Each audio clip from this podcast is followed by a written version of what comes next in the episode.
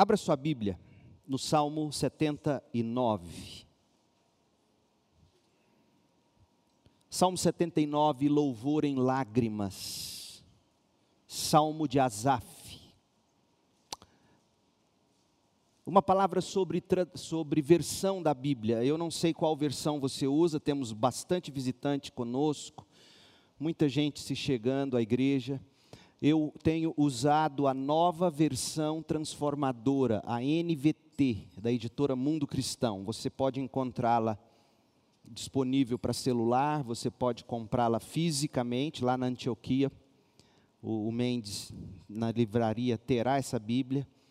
É uma versão que eu gosto muito dela, ela, ela se parece bastante com o que há de melhor hoje no idioma inglês, por exemplo, que é, que é a ESV, ESV Standard, English Standard Version. Então ela se parece muito com a ESV, e, e é um português bastante atual, então eu recomendo que você tenha e leia na NVT. Outra excelente versão, que tem flertado com ela de novo, considerando inclusive ano que vem usá-la, mas vamos ver, se você deseja duas, é sempre bom ter duas boas versões da Bíblia, pelo menos. É a nova Almeida atualizada. Nova Almeida atualizada. Ela é aquela Almeida revista e atualizada. Eles pegaram ela e, e colocaram a nova ortografia, melhoraram alguns termos antigos que a gente não entende, algumas formas de se utilizar os pronomes. E, então, vale a pena você ler. E se você tem uma Bíblia, é importante você ler na introdução como é que se fez a tradução da Bíblia para você entender como você deve e pode ler. Então, vale a pena, por exemplo, ler a explicação da NAA, Nova Almeida Atualizada, como eles fizeram a tradução. É, é lindo de se ler. Essas coisas estão lá para a gente ler, para a gente entender e ter gosto pela versão bíblica que a gente tem na mão.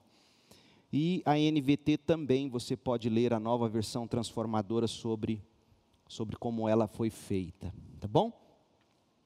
Louvor em lágrimas, Salmo 79. Salmo de Asaf. Ó Deus, as nações invadiram a terra que te pertence, profanaram teu santo templo e transformaram Jerusalém num monte de ruínas. Deixaram os corpos de teus servos para servirem de alimento às aves do céu a carne de teus fiéis se tornou comida para os animais selvagens. O sangue correu como água ao redor de Jerusalém e não resta ninguém para sepultar os mortos. Nossos vizinhos zombam de nós, somos objeto de riso e desprezo para os que nos rodeiam. Até quando, Senhor, ficarás irado conosco? Será para sempre? Até quando teu zelo arderá como fogo? Derrama tua fúria sobre as nações que não te reconhecem, sobre os reinos que não invocam teu nome, pois devoraram teu povo Israel e transformaram suas casas em ruínas. Não nos culpes pelos pecados de nossos antepassados. Que a tua compaixão venha depressa nos socorrer, pois é grande o nosso desespero. Ajuda-nos, ó Deus, de nossa salvação, pela glória do teu nome livra-nos e perdoa nossos pecados pela honra do teu nome. Por que permitir que as nações digam onde está o seu Deus?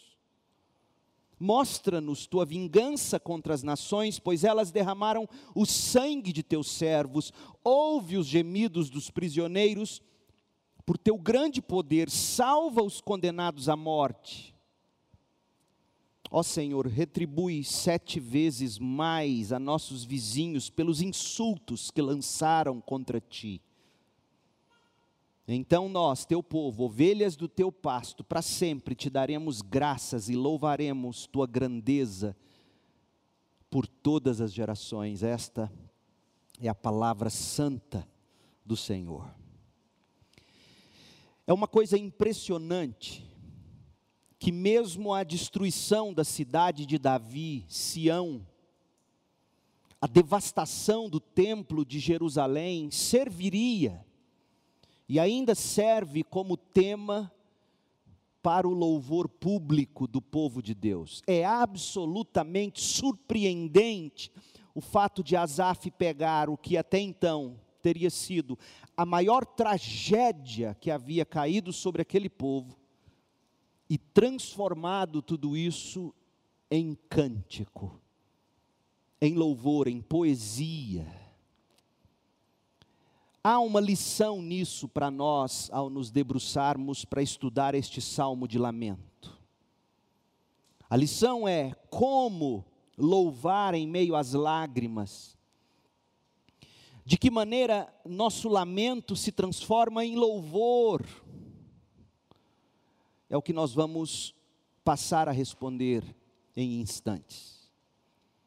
Este salmo é impressionante porque a maioria das pessoas pensa que louvar a Deus é apenas com cânticos de júbilo. Muitos imaginam que o louvor do Senhor não comporta lamentos, tristeza, choro. Muita gente acredita que para viver a vida cristã de forma plena, há de não se ter problemas. Ou seja, minha vida será plena em Cristo no dia em que eu não tiver mais problemas aqui. Quanta gente carrega culpa no coração porque está vivendo no meio de tragédias, de dores, com dúvidas, sentimentos de culpa. E pensam que, assim sendo, elas não estão de fato ou verdadeiramente louvando o Senhor. E o diabo, então, o nosso acusador, o nosso delator, ele se achega aos nossos ouvidos e sussurra o que ele puder, para ainda mais tentar nos destruir, nos picar em pedacinhos e nos, e nos deixar distante do Senhor. Esse salmo é um salmo que narra uma tragédia e como Asaf transformou essa tragédia, esse lamento, em lágrimas de louvor. O salmo se divide em quatro estrofes. Do verso 1 ao 4, o salmista diz: Venha e traga o seu lamento. Não se esconde de Deus o que se está sentindo. Geralmente nós escondemos das pessoas o que nós estamos sentindo e por isso nós temos grande dificuldade em nos relacionar. Nós usamos máscaras para nos relacionar. E aí, quando estamos bem, nós nos relacionamos bem, quando estamos mal, preferimos não nos relacionar. Com Deus não é bem assim. Você vai a Deus como você está. E você leva a Ele, se for o caso, o seu lamento. É disso que trata a primeira estrofe, do 1 ao 4. Do 5 ao 8, Confesse tudo que você sabe ser pecado. Confesse. Porque, como eu disse hoje pela manhã, na primeira parte desta mensagem, é impossível você viver um relacionamento pleno com alguém sabendo que há coisas no ar e que ainda não foram conversadas, tratadas. E é disso que trata a estrofe do verso 5 ao 8 do 9 ao 12, clame a Deus por socorro. E o verso 13 termina o salmo dizendo que nós devemos cantar e proclamar o louvor do Senhor. Então, vamos lá, vamos mergulhar em, em cada uma dessas estrofes. Primeiro, venha e traga o seu lamento. Lembre-se de que a congregação de Israel está reunida para o culto. O momento é de louvor e adoração. Entoam-se os instrumentos sob o comando da batuta. E o regente dá sinal para a entrada das vozes. O que se ouvirá desse grande coral será surpreendente. Então imagine você sentado na congregação, o coral apóstolos, os instrumentos sob a regência de Orlando, tocando, ele dá sinal e as vozes começam a entoar, porque era assim que se deveria ler esse salmo, cantá-lo na congregação. Até hoje se canta na, na celebração anual dos judeus, até hoje, toda sexta-feira, se canta esse salmo diante do muro das lamentações, para você ter uma ideia. Então você está na congregação e o coral começa a cantar, e, e, e no meio de tudo isso, o regente se vira para a congregação e faz o, o sinal para você se levantar e acompanhar o coral no cântico. E a letra diz assim: Ó oh Deus, as nações invadiram a terra que te pertence, profanaram teu santo templo e transformaram Jerusalém num monte de ruínas deixaram os corpos de teus servos para servirem de alimento às aves do céu. A carne de teus fiéis se tornou comida para os animais selvagens, o sangue correu como água ao redor de Jerusalém, e não resta ninguém para sepultar os mortos. Nossos vizinhos zombam de nós, somos objeto de riso e desprezo para os que nos rodeiam. Imagine-se na congregação ouvindo esse cântico. O que eles estão dizendo? Estão historiando o que lhes aconteceu. Estão levando a Deus o que eles sentem, o que eles viram.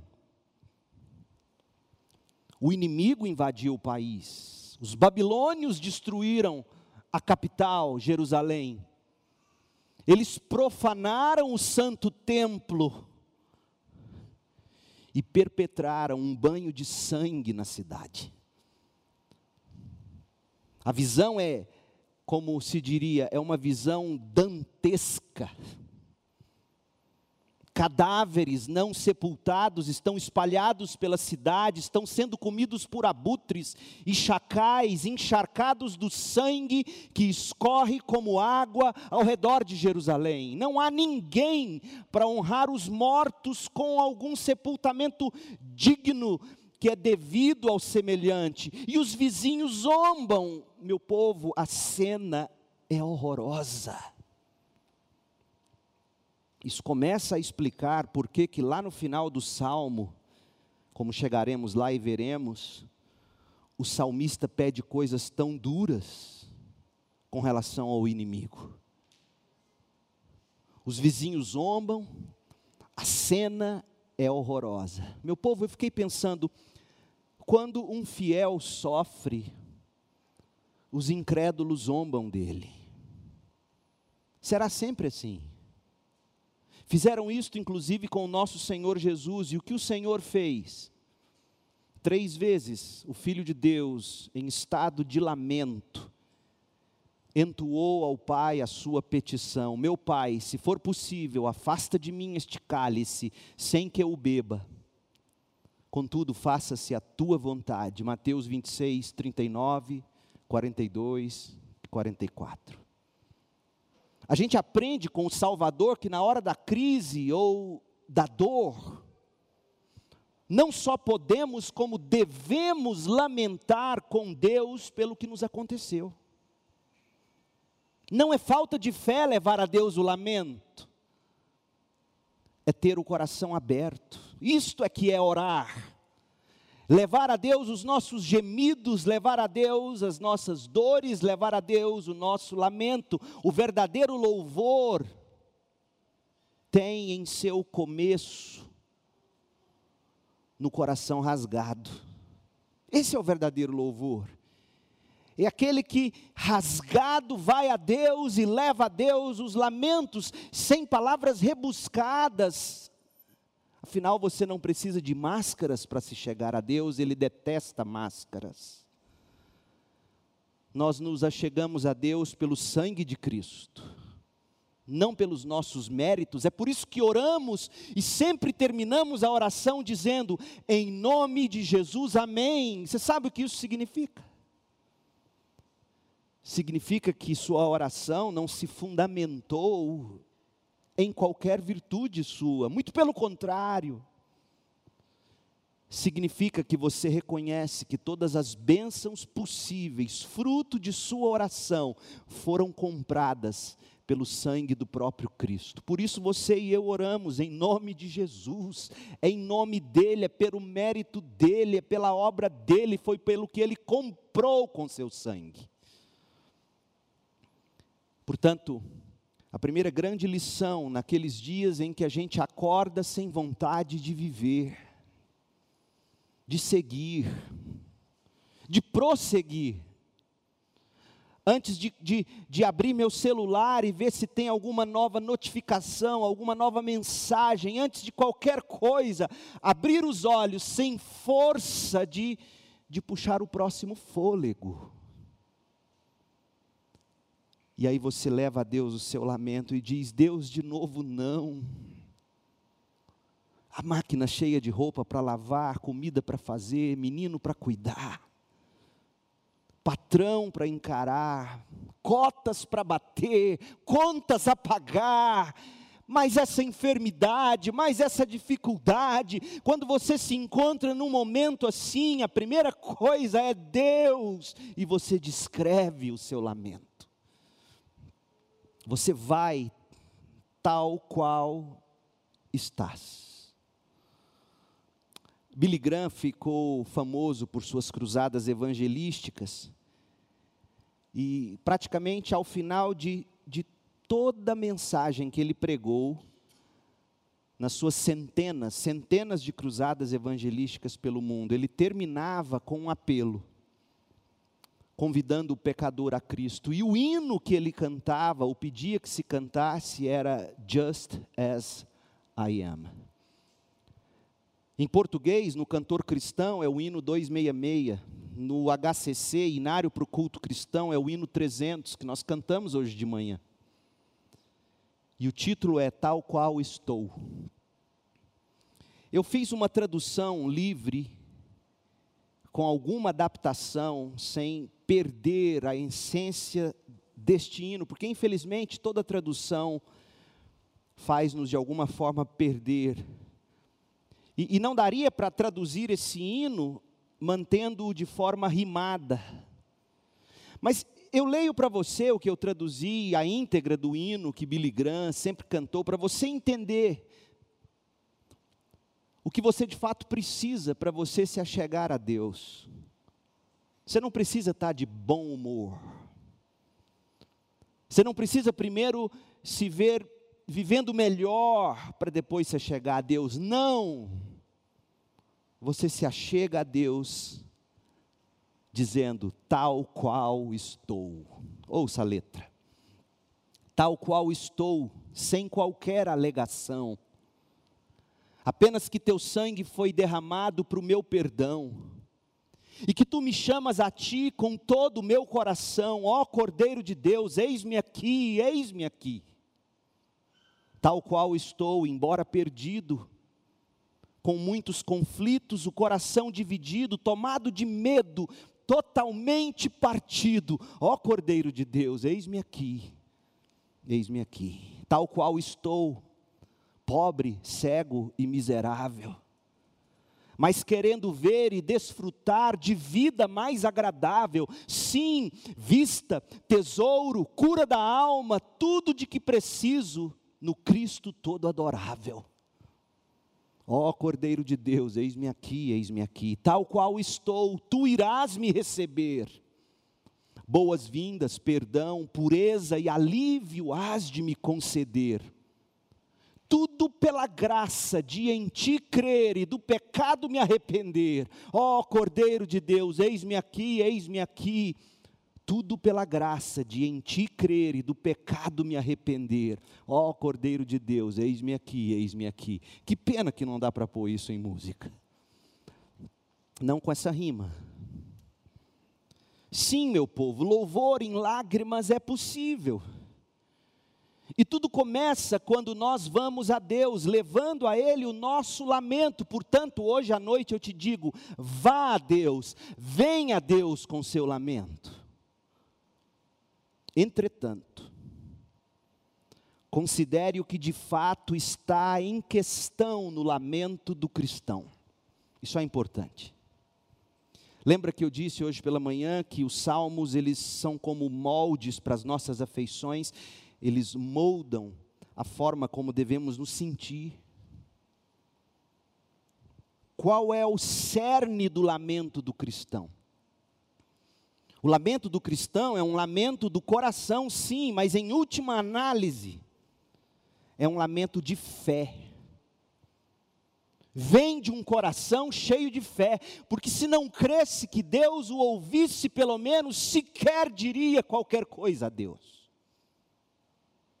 Tanto que na hora do pavor, até o ateu diz: Meu Deus. Fomos criados com este instinto de que Deus é, e sempre existiu, e que não é como os ídolos, pois nos ouve. O lamento do cristão é um lamento do coração, mas em última instância, em última análise, é um lamento de fé na hora da perplexidade. Não é um lamento de dúvida, não é o lamento de um amargurado. Como nós podemos saber disso? Olhe para o salmo comigo, note, note, note que o salmista, o salmista nos versos de 1 a 5, ele não está simplesmente horrorizado por um acontecimento terrível, e foi terrível, horroroso, a cena é dantesca. Ele não está simplesmente horrorizado por um acontecimento terrível. Ele está horrorizado por um acontecimento terrível que parece questionar o poder de Deus, a soberania de Deus. Parece questionar o governo de Deus na vida dele e do povo. E que sugere, portanto, atrapalhar a causa do reino de Deus Ouça mais uma vez, como ele diz, e dessa vez eu quero que você preste atenção nos pronomes possessivos, demonstrativos, etc. Pronomes. Lembra o que é pronome? Eu, tu, ele, nós, vós, eles. Demonstrativos, quais são? Este aqui. Possessivos, quais são os pronomes possessivos? Entendeu? Ainda bem que vocês estão me lembrando, porque eu não lembro muito. Mas lê-se a Bíblia sim, prestando atenção em palavras. Deus se revela em palavras.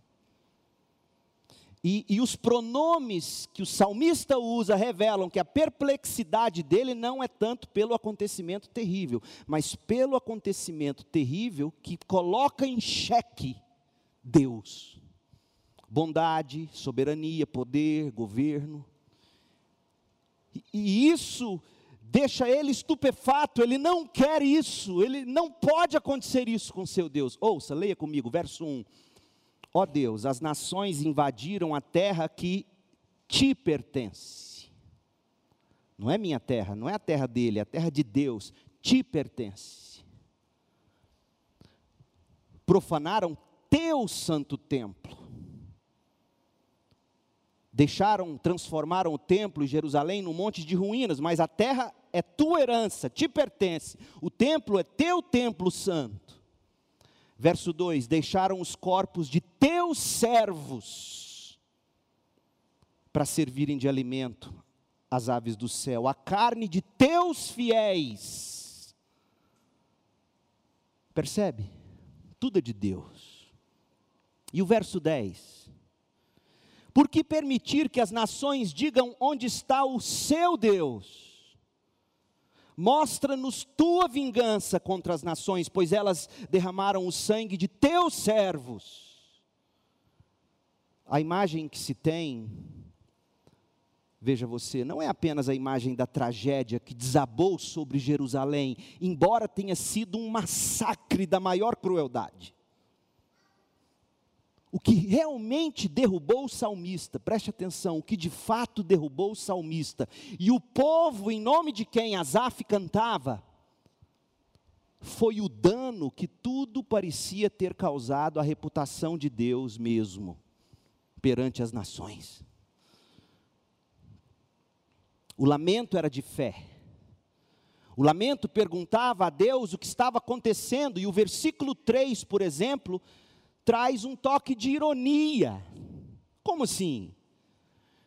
Antes da invasão, no passado, o sangue de animais dos sacrifícios era derramado pelos sacerdotes, com o fim de limpar o pecado do povo e santificar aquele lugar. Agora não é mais o sangue dos animais. Leia o verso 3. Era o sangue do povo que estava sendo derramado por guerreiros estrangeiros. E o sangue desse povo estava profanando o local santo, o santíssimo lugar. E tudo isso aumentava ainda mais a vergonha dos judeus diante dos vizinhos escarnecedores, versículo 4. E é daí que vem a indignação, e o salmista diz no verso 5: Até quando, Senhor? Até quando? O que realmente se busca com lamento, o que o lamento do crente realmente busca, está estampado no verso 9. Veja o que diz: Ajuda-nos, ó Deus de nossa salvação, ajuda-nos, pela glória do teu nome. Livra-nos e perdoa nossos pecados pela honra do teu nome. Escutou, cristão? Em outras palavras, embora o povo tivesse sofrido uma calamidade o povo não havia perdido a condição de povo de Deus. Nossas tragédias não nos fazem perder a condição de homem ou mulher de Deus, amado por Deus, antes da fundação do mundo em Cristo Jesus. E portanto o salmista podia continuar apelando a Deus, que foi o que Asaf fez. E a pergunta que deve surgir neste ponto é: você tem esse tipo de confiança? Você apela a Deus? Você leva a Deus os seus lamentos? Com o fim de ver o nome de Deus glorificado na sua vida através do seu sofrimento? Meu povo, não há nada que melhor possa ajudá-lo a atravessar os momentos difíceis do que o lamento levado a Deus banhado em lágrimas. A palavra de Deus, meu povo, é realmente maravilhosa, porque ela sempre terá uma mensagem de Deus para o povo, uma maneira para o povo de Deus a Deus se expressar ou a Deus recorrer, independentemente do momento ou do lugar. Nunca há uma situação que a igreja ou o crente enfrente para a qual não haverá uma palavra de Deus em tempo de necessidade. Nunca. Portanto, louve a Deus, tal como estás, tal qual estás, pelo sangue de Cristo, venha e traga o seu lamento, dizendo: Deus, eu quero glorificá-lo, eu não quero desonrá-lo em meio a tudo isso. E as pessoas não podem olhar para mim e dizerem: onde está o Deus que ele professa, que ela professa? Deus é o seu nome em jogo. Porque se há algo que testifica contra a fé cristã, é uma pessoa que vive amarga, que não consegue viver a aparente incongruência do que Paulo diz, entristecido, mas sempre alegre. Não é que o crente sai sorrindo de forma plástica e artificial, ele sofre, ele se entristece, mas ele tem alegrias superiores, esperanças superiores. E é um péssimo testemunho quando o mundo olha ao redor e encontra crentes, ou pelo menos pessoas que se dizem crentes, mas que não conseguem transformar o lamento em louvor isso denigre o Evangelho. Por outro lado, os melhores tipos de louvores surgem de almas sofridas como as do salmista. Há esperança para nós. Olhe para o salmo e aprenda como louvar a Deus tal qual estás, pelo sangue de Cristo. Venha e traga o seu lamento. Mas há uma segunda lição, uma segunda estrofe: confesse tudo que você sabe ser pecado. Porque veja, num, numa situação como a de Israel ou de Judá, seria muito fácil você lamentar em autopiedade. Pobre de mim, coitado de mim. Não é mesmo? Quanto mais a gente sofre, mais a gente olha e fala: Fulano é pior do que eu, por que, que ele está assim? Ele errou mais do que eu, ou ela errou mais do que eu, por que, que ele está bem e eu estou mal, sabe? é sempre assim no coração da gente. Por isso que segue-se ao lamento a confissão do pecado. Como é que se confessa pecado? Tudo aquilo que eu sei que é pecado em minha vida, eu digo, Deus, não pode ser assim, perdão, me ajude. Olha os versos 5 a 8. Até quando, Senhor, ficarás irado conosco? Interessante essa pergunta. Porque o salmista está dizendo que o que os babilônios fizeram, em última instância, veio da mão do próprio Deus. É impressionante isso.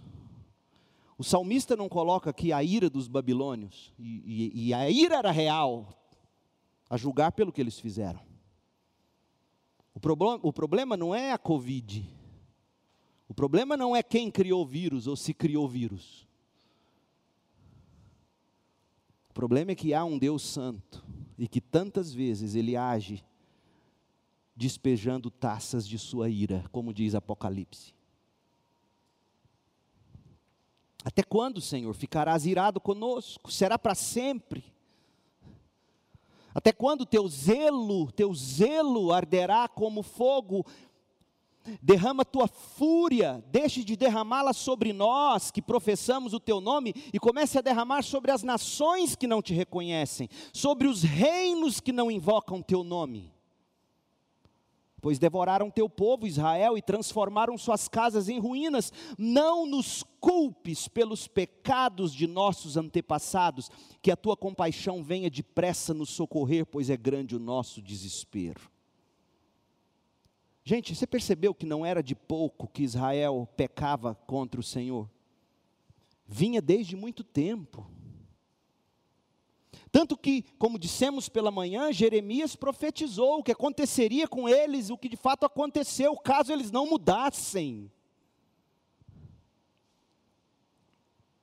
Vinha de muito tempo, tanto que o verso 8 do Salmo diz: Não nos culpes pelos pecados dos nossos antepassados. Importante, não existe maldição hereditária, de fato não há. Deus não pune por erros alheios, pelos nossos, sim. Ezequiel 18, 20. Aquele que pecar é que morrerá. O filho não será castigado pelos pecados do pai, e o pai não será castigado pelos pecados do filho. Os justos serão recompensados por sua justiça, e os perversos serão castigados por sua perversidade. Então o que, que Asaf está dizendo? Asaf estava reconhecendo que os pecados eram antigos entre eles. E que depois de tudo o que aconteceu, eles estavam todos arrependidos. Sabe, sabe quando você se depara com a situação, uma tragédia, uma crise, uma enfermidade, aí de repente você fica se questionando: será que eu estou passando por isso por causa daquilo? Já se viu assim? É mais comum do que você imagina, e você não é a primeira e nem será a última pessoa a pensar assim. É como se Asaf estivesse dizendo: Meu Deus, nós já nos arrependemos, parece que o Senhor está fazendo isso pelo que os nossos pais fizeram e nunca se arrependeram. Era um pecado recorrente a idolatria em Israel e pelo qual eles estavam finalmente arrependidos, eles clamaram por perdão, eles pediram socorro, eles pediram a compaixão de Deus, como está aqui no Salmo. Mas só consegue orar como Asaf quem aprende pelo menos três verdades, as mais absolutas. Primeira, nenhum mal nos sobrevém sem que antes passe pelo crivo de Deus ou venha da mão dele mesmo. Nenhum mal. Deus é soberano, não, é, não são os babilônios. Se Deus não quisesse, Deus não teria permitido os babilônios fazerem isso. Aliás, se você ler o profeta Abacuque, você vai ver Abacuque estupefato, dizendo: Deus, como é que uma nação tão pecadora como os babilônios vão fazer isso conosco? E você lembra o que Deus responde para Abacuque? Vai ler o livro. Deus fala, não, sabe como é que é, né? O livre-arbítrio, cada um escolhe, se eles fizerem errado, aí a Babilônia veio, eu tive que deixar. Deus fala assim: não, eu mandei mesmo. Eu mandei mesmo para corrigir vocês, mas tem mais: os babilônios estão se achando os tais, a hora deles vai chegar também, e chegou. Esse é o Deus soberano. Veja que o salmista não atribui a ira última aos agressores. A ira última não é dos babilônios, a ira última não é do diabo. Coitado do diabo, às vezes eu tenho dó dele. Põe mais culpa no coitado do que ele já tem, e ele já está eternamente condenado pelo que ele já é e fez e faz e fará. Então, afrocha um pouquinho para ele. Olha a pergunta do salmista. Até quando, verso 5, até quando ficarás irado conosco? Eles enxergaram aquela tragédia como taça da ira de Deus, e era, e era. Pergunta, já que somos pragmáticos, pastor, qual é a vantagem em se exaltar a soberania de Deus, dizendo que é Ele quem dosa ou decreta os nossos sofrimentos? Que vantagem tem nisso? Ocorre, gente, que a ira de Deus, neste tempo em que a gente vive, ela é sempre despe despejada na mesma proporção de sua graça e de sua misericórdia. Enquanto a ira dos homens é tremenda e sempre implacável. Se você perguntasse a Davi, o maior dos compositores dos salmos, Davi, você prefere cair na mão dos homens ou na mão de Deus? O que, que Davi diria? Ah, deixa eu ler para você. Não tenho para onde correr nesta situação. Davi, palavras de Davi não são minhas. Respondeu Davi a Gade. Mas é melhor cair nas mãos do Senhor, pois sua misericórdia é grande, que eu não caia nas mãos de homens. Então, vem cá. Quem você quer controlando a sua vida? o livre-arbítrio dos homens? Ou o seu mesmo? Ou um Deus soberano, amoroso, sábio, que sabe dosar todas as coisas para o bem daqueles que são chamados segundo o propósito dele? Me dê a soberania de Deus, porque ela vem com o amor dele. Mas me tire a soberania de Deus, e eu caio na mão de homens implacáveis um mundo injusto onde a conta jamais vai fechar. A primeira coisa que nós fazemos quando chegamos a Deus e fala: Deus, é verdade, eu sou um pecador, eu não posso me esquecer disso.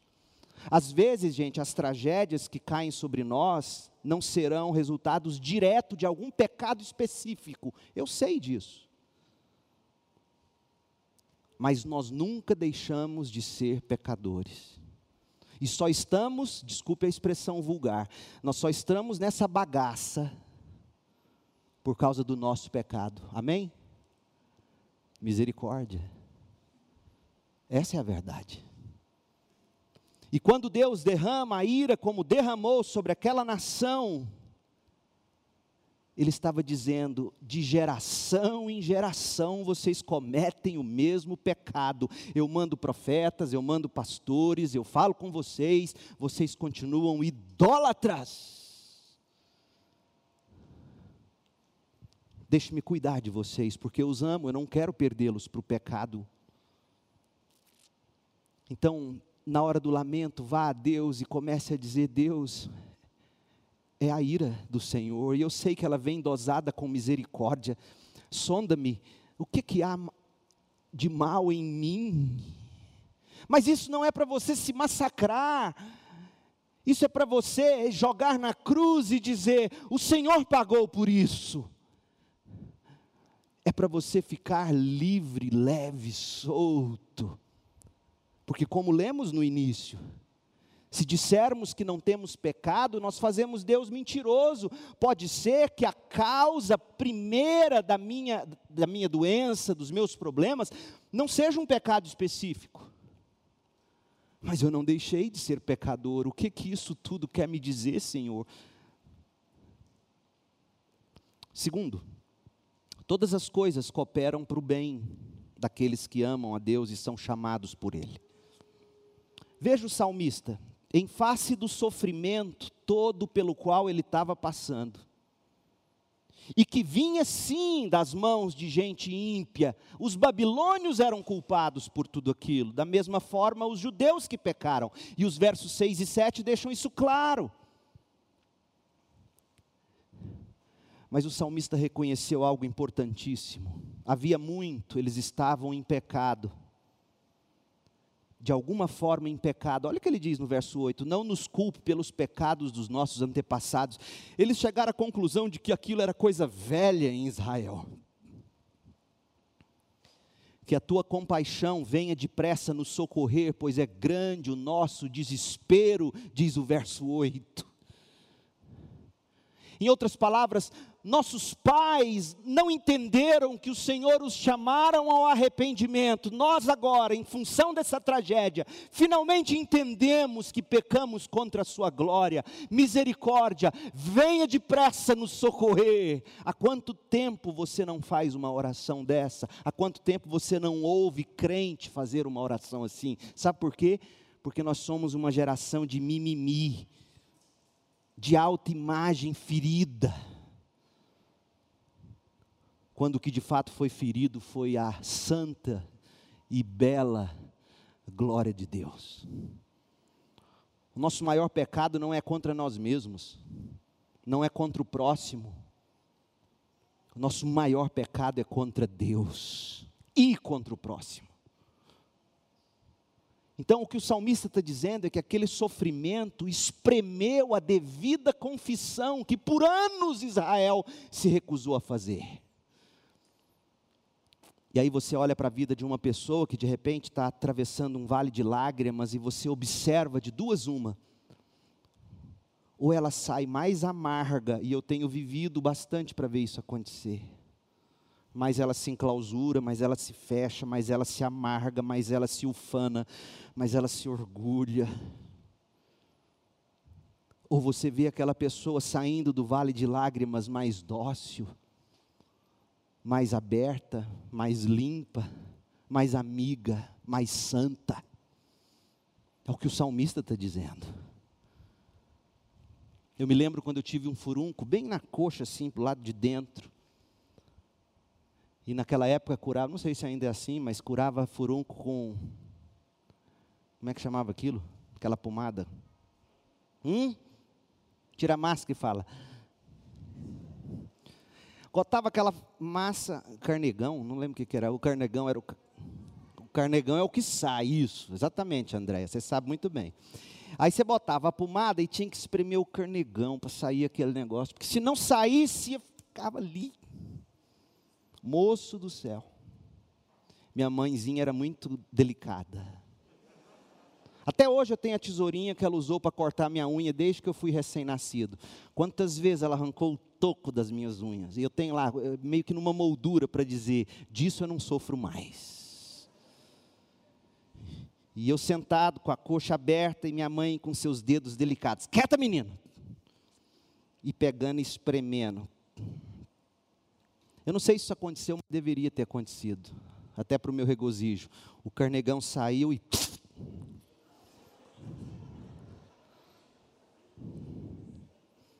Mas Deus faz assim, ele espreme o carnegão. E você acha que ele pede licença? Com licença, eu quero espremer seu carnegão. Não. Deus não faz isso não, moço. Quieta, Leandro. Você vai morrer com isso. Essa é a didática divina. E que bom que ele é assim. E os dedos dele nos espremem na medida certa.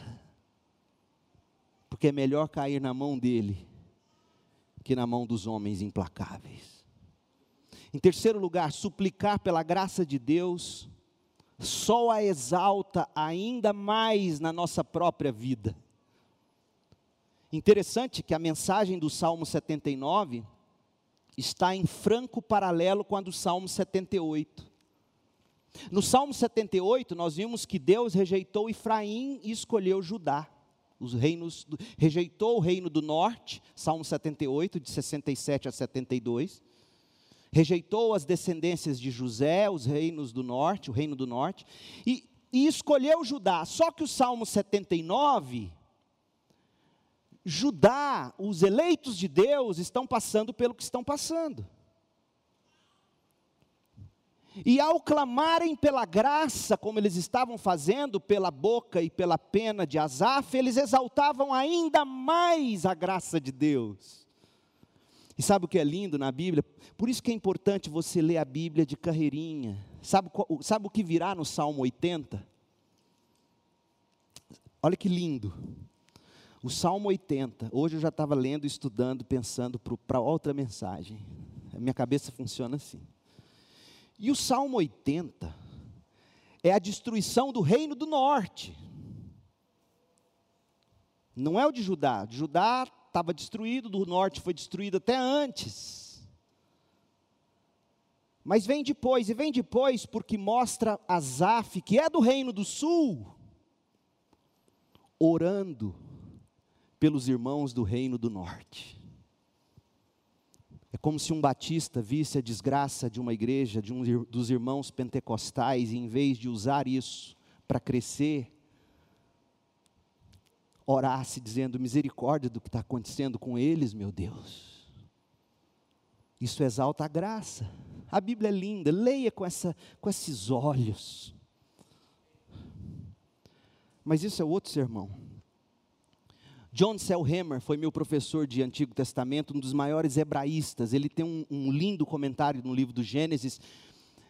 E para escrever o comentário no livro do Gênesis, ele decorou cada palavra hebraica do livro do Gênesis. Você entrava no gabinete dele, lá no seminário, e por cima das estantes, assim, pregados na parede em letras grandes, o livro de Gênesis em hebraico. E às vezes você passava pela porta de vidro, ele andando assim, ó Aí ele lia, fechava os olhos, continuava recitando, aí voltava. Um dia eu perguntei para o John Selhammer, falei, o filho dele era síndrome de Down, trabalhou comigo na biblioteca do seminário, David. Amigo pessoal, veja você, do John MacArthur. Porque o Selhammer foi ovelha do John MacArthur, e quando o David nasceu com síndrome de Down, John MacArthur sempre admirou o Selhammer e é como se fosse o padrinho do David. O David se orgulhava: olha, John MacArthur mandou o um livro novo para mim, autografado. E eu fui, fui, colega do filho dele. Como é que Deus cuida da gente não dando essas oportunidades lindas? Aí um dia, de manhã cedinho, o seu Remer com um boné na cabeça, como ele andava, grandão, andando, fazendo suas caminhadas, frio, e eu saí, porque eu tinha que abrir a biblioteca naquele dia. Fui do lado dele. Raish, é do hebraico o cara, o homem, Raish, ele me disse. E eu respondi, Raish? Eu falei, doutor, posso te fazer uma pergunta? Se não se importar de eu continuar andando? O senhor é tão dedicado aos estudos. Em que momento o senhor tem seu tempo devocional? Ele parou. Eu falei, pronto. Me olhou, de baixo para cima, né? Porque o pequenininho, em 68, ele devia ter quase dois. Aí ele me olhou e falou assim: tudo é devocional na minha vida. Eu tenho que escrever o comentário do próximo capítulo de Gênesis. E enquanto eu caminho, sabe o que eu estava fazendo? Eu estava recitando o trecho. Essa é a minha devoção nessa manhã. E eu entendi que eu estava atrapalhando. Bom dia. Entrei para a biblioteca. Por que, que eu entrei nesse assunto? Já sei, porque eu estou citando o comentário dele. Um comentário que ele escreveu da Bíblia toda, um comentário curto. E sobre o Salmo 79, ele escreveu assim: O objetivo do compositor do livro de Salmos era mostrar que nenhum dos reinos históricos do norte, Efraim, e do sul, Judá, se mostrou fiel a Deus. E, portanto, ambos estavam sujeitos ao julgamento de Deus. O Salmo 79 começa com uma representação gráfica da destruição de Jerusalém e do templo, versos de 1 a 4. Isso é seguido pelo clamor de um sobrevivente: Até quando, Senhor, ficarás irado conosco? Verso 5.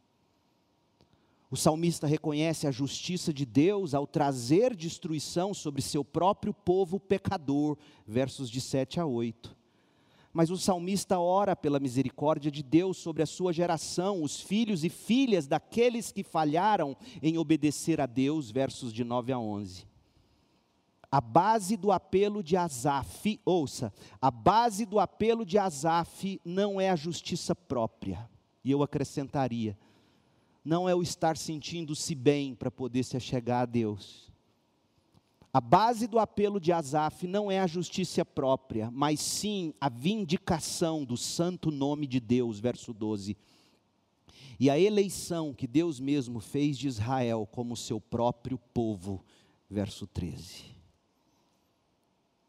Meu povo, a doutrina da eleição é para você se lembrar que você é dele, independentemente do que aconteça com você.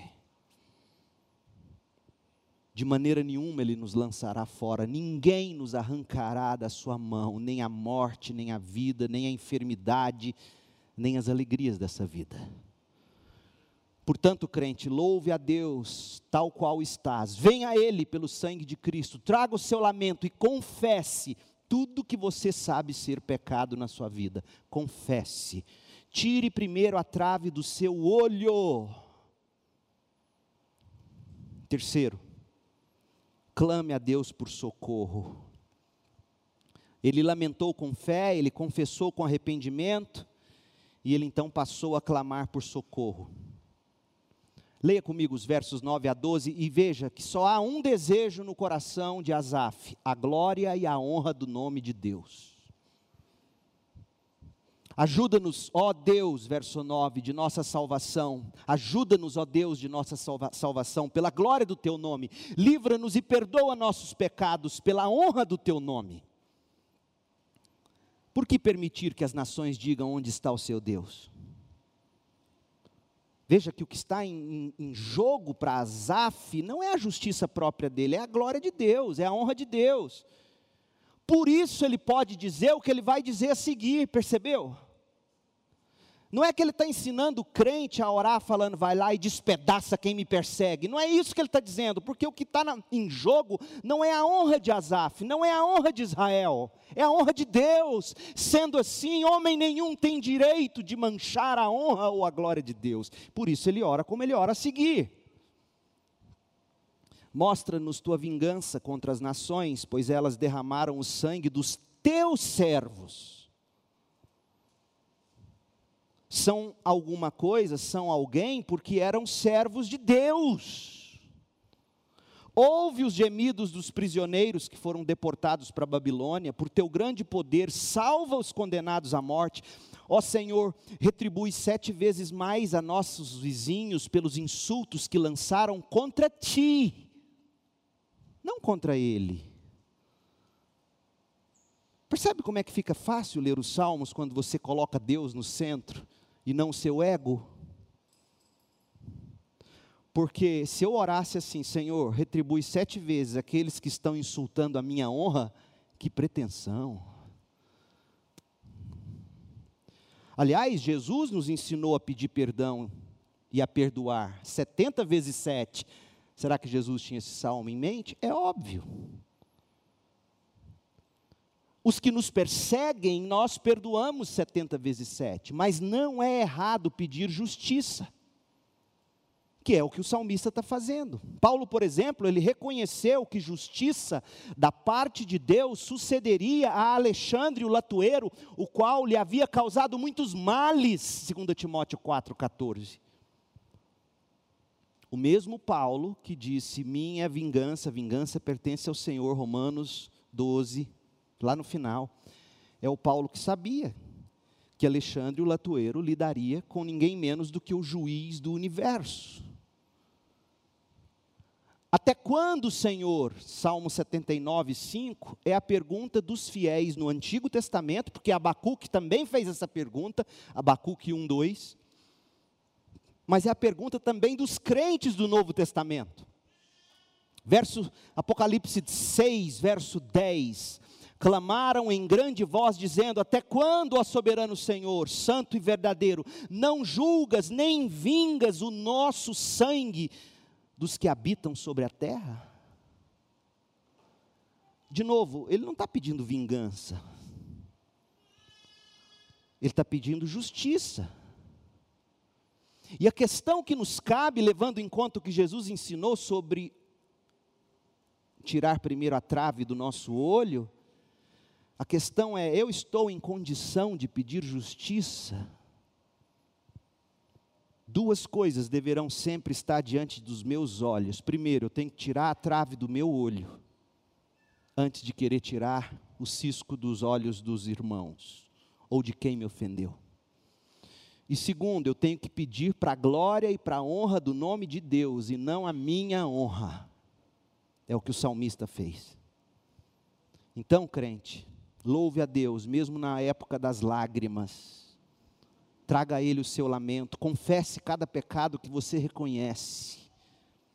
E peça socorro, peça justiça, peça intervenção divina. Mas tem uma última lição. Cante e proclame o louvor do Senhor. O salmo começa com lamento e termina com louvor.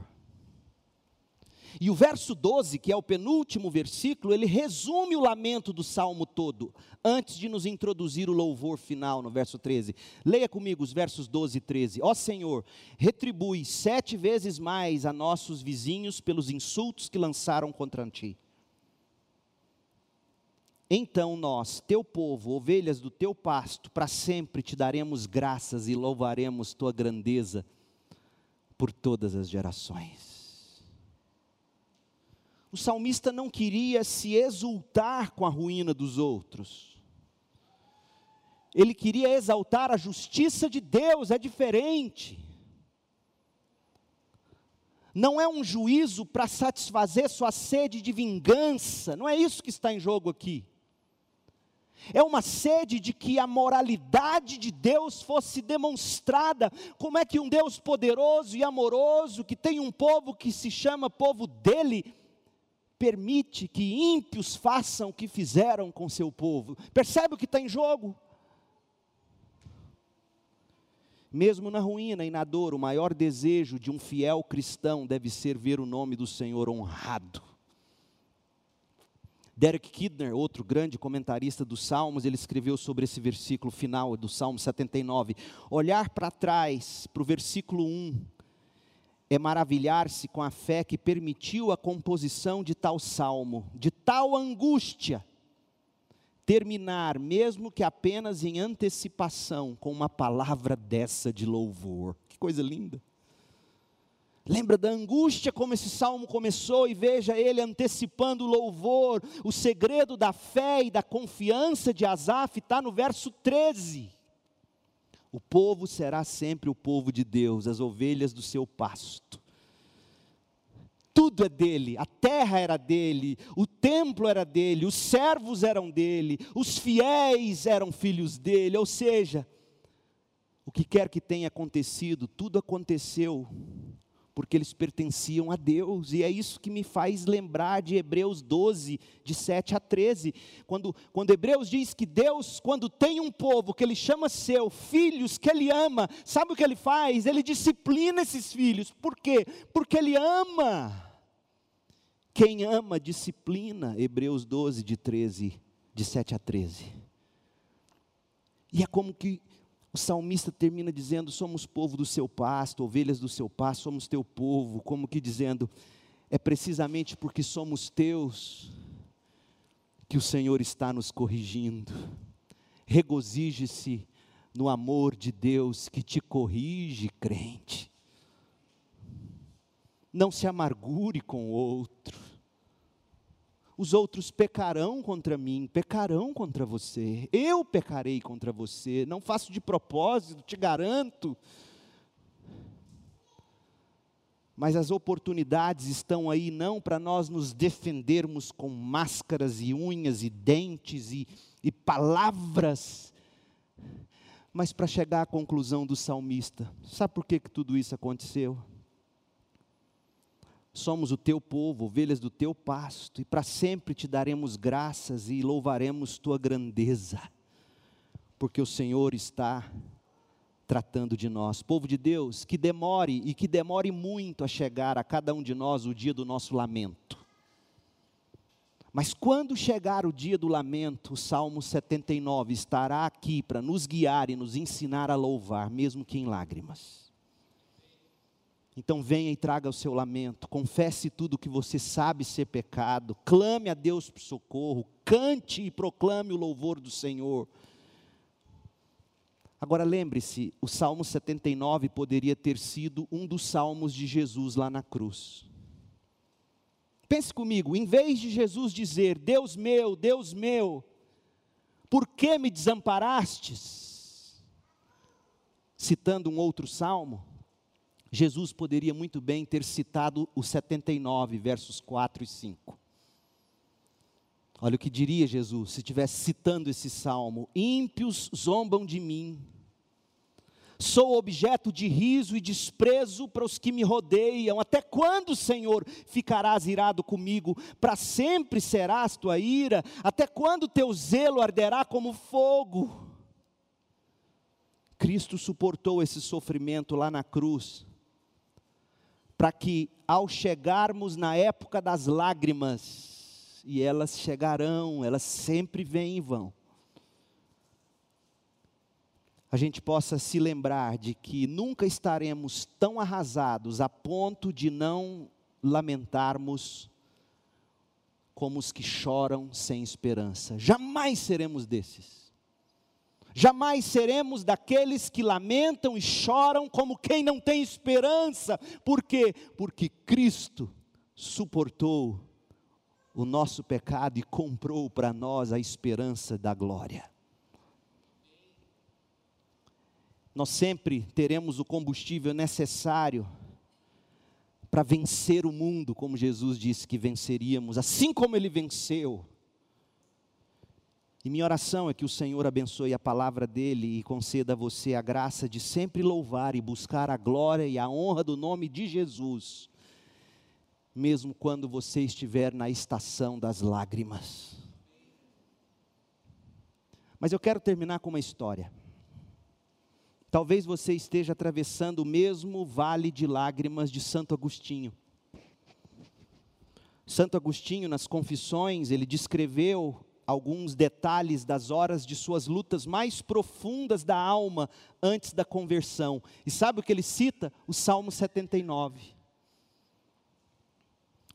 Deixe-me ler o trecho. Ele diz assim: Eu me joguei, não sei como, debaixo de uma figueira e soltei as rédeas às lágrimas. Rios derramaram de meus olhos sacrifício aceitável para ti, e te disse muitas coisas, não com estas palavras, mas com o sentido do salmista. E tu, Senhor, até quando, até quando vai tua ira, Senhor? Não guardes memória das faltas de nossos antepassados, com efeito, sentia que eram eles que me retinham, lançava gritos miserandos. Por quanto tempo, por quanto tempo, amanhã e amanhã, por que não agora, por que não acabar neste instante com a minha indignidade? Veja a luta de Agostinho.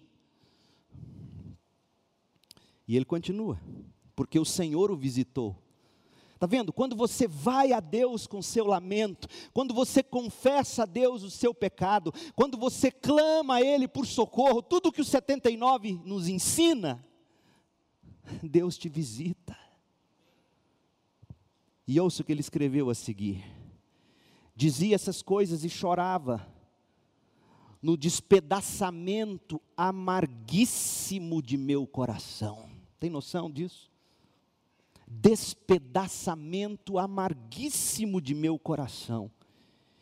E eis que de uma casa próxima ouço uma voz como de meninos ou meninas, não sei, que diziam e repetiam sem parar, mas eles, eu ouvi eles cantando, ou parecia que cantavam: pega, lê, pega, lê imediatamente, mudando de expressão, comecei a cogitar se alguma vez, em algum tipo de brincadeira, as crianças costumavam cantar algo parecido, mas não me ocorreu tê-lo ouvido em lugar nenhum. Então, Reprimido o impulso das lágrimas, me levantei, julgando que não podia interpretar aquela ordem divina de outra maneira, senão abrindo o livro sagrado e lendo o primeiro versículo que encontrasse.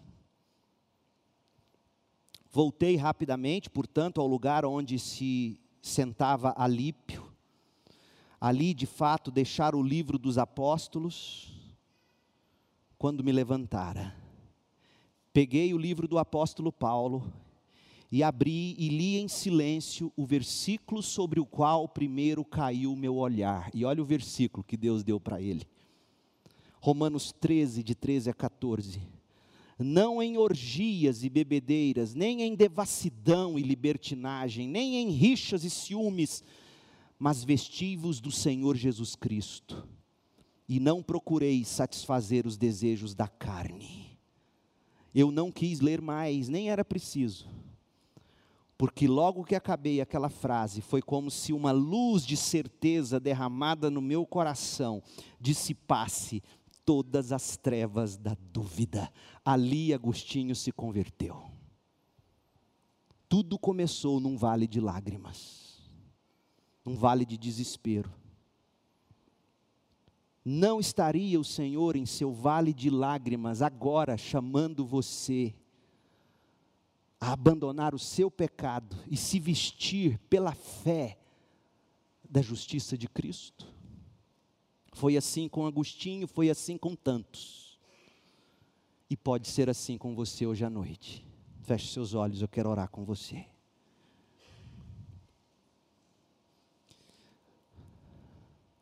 Pode ser que seu vale de lágrimas, sua estação das lágrimas, te trouxe a este momento.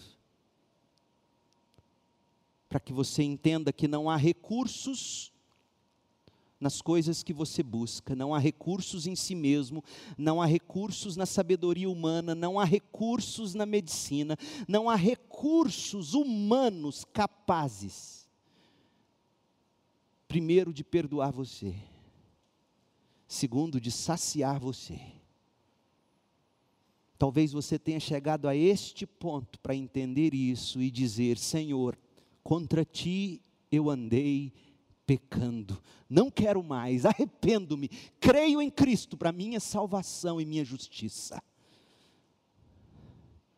Seja este o seu caso hoje à noite. Transforme seu lamento em louvor e louve mesmo que em lágrimas. Ó Deus, em nome de Jesus, opere esse milagre, o milagre do novo nascimento.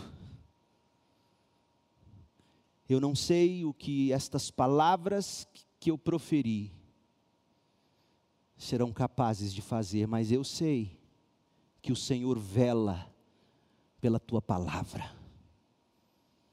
E eu sei que o Senhor é poderoso para fazer com que nenhuma delas volte vazia. E que o Senhor mesmo frutifique para a salvação. Ó oh Deus, que esta palavra sirva também de esperança para aqueles que estão na estação das lágrimas. Que haja louvor, mesmo que em lágrimas Afinal, somos teu povo, ovelhas do teu pasto. Louvado seja o Senhor. Oramos agradecidos no nome do Cordeiro de Deus que tira o pecado do mundo.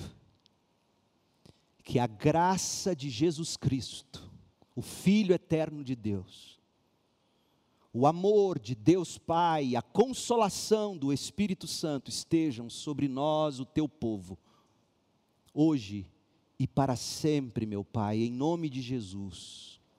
Amém.